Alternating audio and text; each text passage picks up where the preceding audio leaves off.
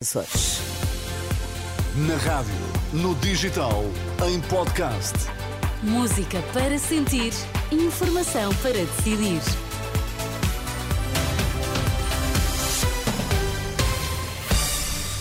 Tarde de quinta-feira, seja bem-vindo à Renascença. Está a partir de agora comigo Sónia Santos. Nas notícias, o Vitor Mesquita. Boa tarde, Vitor. Boa tarde, Sónia. Quais são os temas em destaque? Morte de Artur Jorge, Presidente da República destaca a conquista do título de campeão europeu como treinador. Bombeiros sapadores exigem atualização salarial. O Jornal da Uma na Renascença. Informação para decidir com Vitor Mesquita. Será sempre lembrado pelo percurso como treinador de futebol, desde logo pela conquista da Taça dos Clubes Campeões Europeus pelo Futebol Clube do Porto em 1987. Mensagem do Presidente da República que lamenta a morte de Artur Jorge. Numa nota no site da Presidência, evoca o antigo selecionador numa referência às conquistas, quer em Portugal, quer no estrangeiro. Artur Jorge, agraciado em 1989 com as insígnias de grande oficial da Ordem do Mérito, morreu esta madrugada aos 78 anos. Foi vítima de doença prolongada, confirma na família em comunicado. É um tema que está desenvolvido em rr.pt. Os bombeiros sapadores entregaram hoje um memorando ao governo para exigir a atualização das tabelas salariais.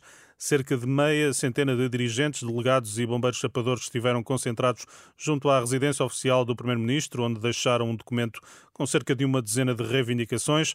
Lembram que, sem contar com subsídios e suplementos, os bombeiros em início de carreira recebem abaixo do salário mínimo. E o futuro secretário-geral da CGTP considera que os movimentos inorgânicos de protesto são positivos.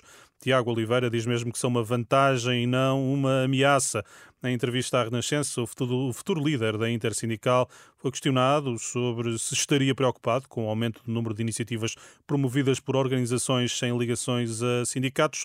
Na resposta, rejeita a ideia. Pelo contrário, qualquer tipo de forma de organização dos trabalhadores parte do princípio em que cada trabalhador sente a força do coletivo e que unidos conseguimos atingir as melhorias das nossas condições de vida, para nós são vantagens e que saudamos e que queremos que assim continue.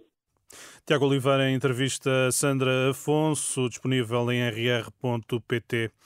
O presidente da Associação Sindical dos Juízes eh, é contra o direito à greve das polícias. Em entrevista ao programa Hora da Verdade, da Renascença do Jornal Público, Manuel Ramos Soares diz que, a acontecer, essa seria uma desnecessária alteração à lei que teria de ser estendida às Forças Armadas. Não é necessário que os polícias tenham esse direito e também não acho que seja adequado. Se amanhã houver uma proposta qualquer de um partido qualquer no sentido de atribuir às polícias a possibilidade de exercerem direito à greve, depois a seguir pergunta as Forças Armadas e eu, se essa matéria for discutida, acho que os partidos, o Parlamento, não deve aprová-la. Manuel Ramos Soares considera que as forças de segurança têm razão nas reivindicações, mas critica o que classifica de exageros nos protestos e dá o exemplo do que se passou à porta do Capitólio em Lisboa. Declarações numa entrevista que pode ouvir mais logo a partir das 11 da noite e que está já disponível em rr.pt. Nunca houve tantos crimes sexuais contra crianças e jovens como em 2023.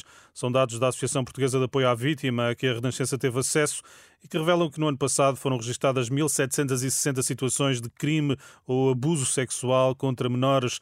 Carla Ferreira da APAV conclui tratar-se de um aumento de 30% em relação a 2022. São uh, declarações que já aqui escutamos e que estão disponíveis no site da Renascença.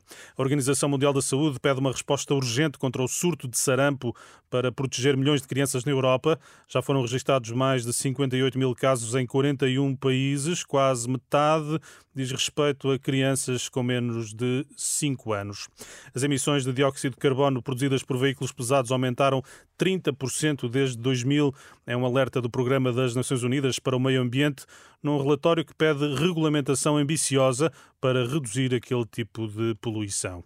O Guinness decidiu retirar o recorde de cão mais velho do mundo ao rafeiro do Alentejo Bobby.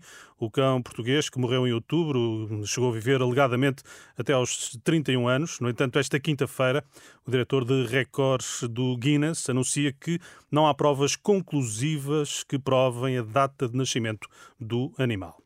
E Vitor, faltam um pouco mais de duas semanas para as eleições legislativas, numa altura em que os partidos lutam para se distinguirem entre si, olhamos para a participação eleitoral dos portugueses ou para a falta dela. Sim, em 2022 a, taxa de abstenção nas legislativas foi de 48%. Se nos restringirmos apenas ao território português, o valor desce para os 42%. Eh, a Renascença esteve no Conselho do Continente com a mais alta taxa de abstenção, Melgaço, com 63% de abstenção nas últimas legislativas. A jornalista Isabel Pacheco foi conhecer Fiães, uma das 13 freguesias do, daquele município do Alto Minho, onde mais de metade da população não vota porque está fora. A 10 minutos do centro da Vila Raiana de Melgaço, chegamos a Fiães. Nesta freguesia de Alto Minho não há cafés ou centros de convívio. O ponto de encontro faz-se na rua, sempre com o silêncio como pano de fundo. É uma terra de imigrantes, explica-nos Manuel Ferreira. Ele, que com Maria Julieta também já emigrou para a França, regressou à terra depois da reforma. Falta, olha, nesta população que você vê aqui, estou só. Aqui estes quatro lugares, quase se pode dizer que não há uma casa que não tivesse tido imigrantes ou ainda tenha imigrantes. Oh, nem, é, nem é bom explicar. Olha, o Bran, no verão, no mês de agosto, dá glória viver aqui. É os três, quatro, cinco carros a cada porta. Agora estamos sozinhos. Em contraciclo, encontramos Joaquim Silva, é engenheiro e pai de três das cinco crianças com menos de 10 anos da freguesia. Chegou a Fiães para viver em 2019. É hoje o autarca da freguesia que, segundo os censos de 2021, conta com 140 residentes habituais. Destes, 75% têm mais de 70 anos. Posso dizer que todas as famílias têm imigrantes. Todas as famílias, aqui. Isto, eh, a freguesia, apesar de ser difícil cá viver, isto, é isto tem, tem qualidade de vida, tem, tem condições para, para poder, eu, na minha opinião, esta tem grandes condições para poder receber gente. Uma realidade que faz a diferença na hora de fazer as contas, a abstenção. Primeiro, o número de, o número de, de eleitores é reduzido. Portanto, qualquer pequena flutuação tem logo um impacto muito significativo na, na, na questão, na questão percentual. E depois, eh, há, os canais eleitorais têm muita gente que está fora. Mais de metade da, da, das pessoas recenseadas aqui no, na freguesia estão, estão, são imigrantes. E, e, posso dizer que das pessoas que cá estão residentes, ou que têm condições de vir cá votar, uh, nas últimas eleições nós tivemos uma taxa de, uma, uma, uma taxa de abstenção de cerca de 20%. Uh, eh, e oficial eram 75%. É, é os imigrantes, claro.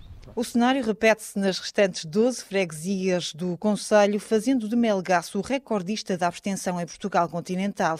O autarca Manuel Batista fala da abstenção técnica que dura há décadas, tudo às custas da imigração. Se tivermos em consideração a nossa população, o nosso índice de abstenção será baixíssimo. Ele é muito alto, tendo em consideração esta população que está nos cadernos eleitorais, mas que reside fora do país e que não vota cá. Nas últimas legislativas em 2022, Melgaço registrou uma abstenção na ordem dos 63%, a mais alta em todo o território continental, mais elevada só mesmo no arquipélago dos Açores. A reportagem de Isabel Pacheco, Sónia, que está disponível no site da Renascença. Muito bem, Vitor, em rr.pt, convém lembrar. Vitor, temos encontro marcado para as duas. Isso mesmo, até, até já. já.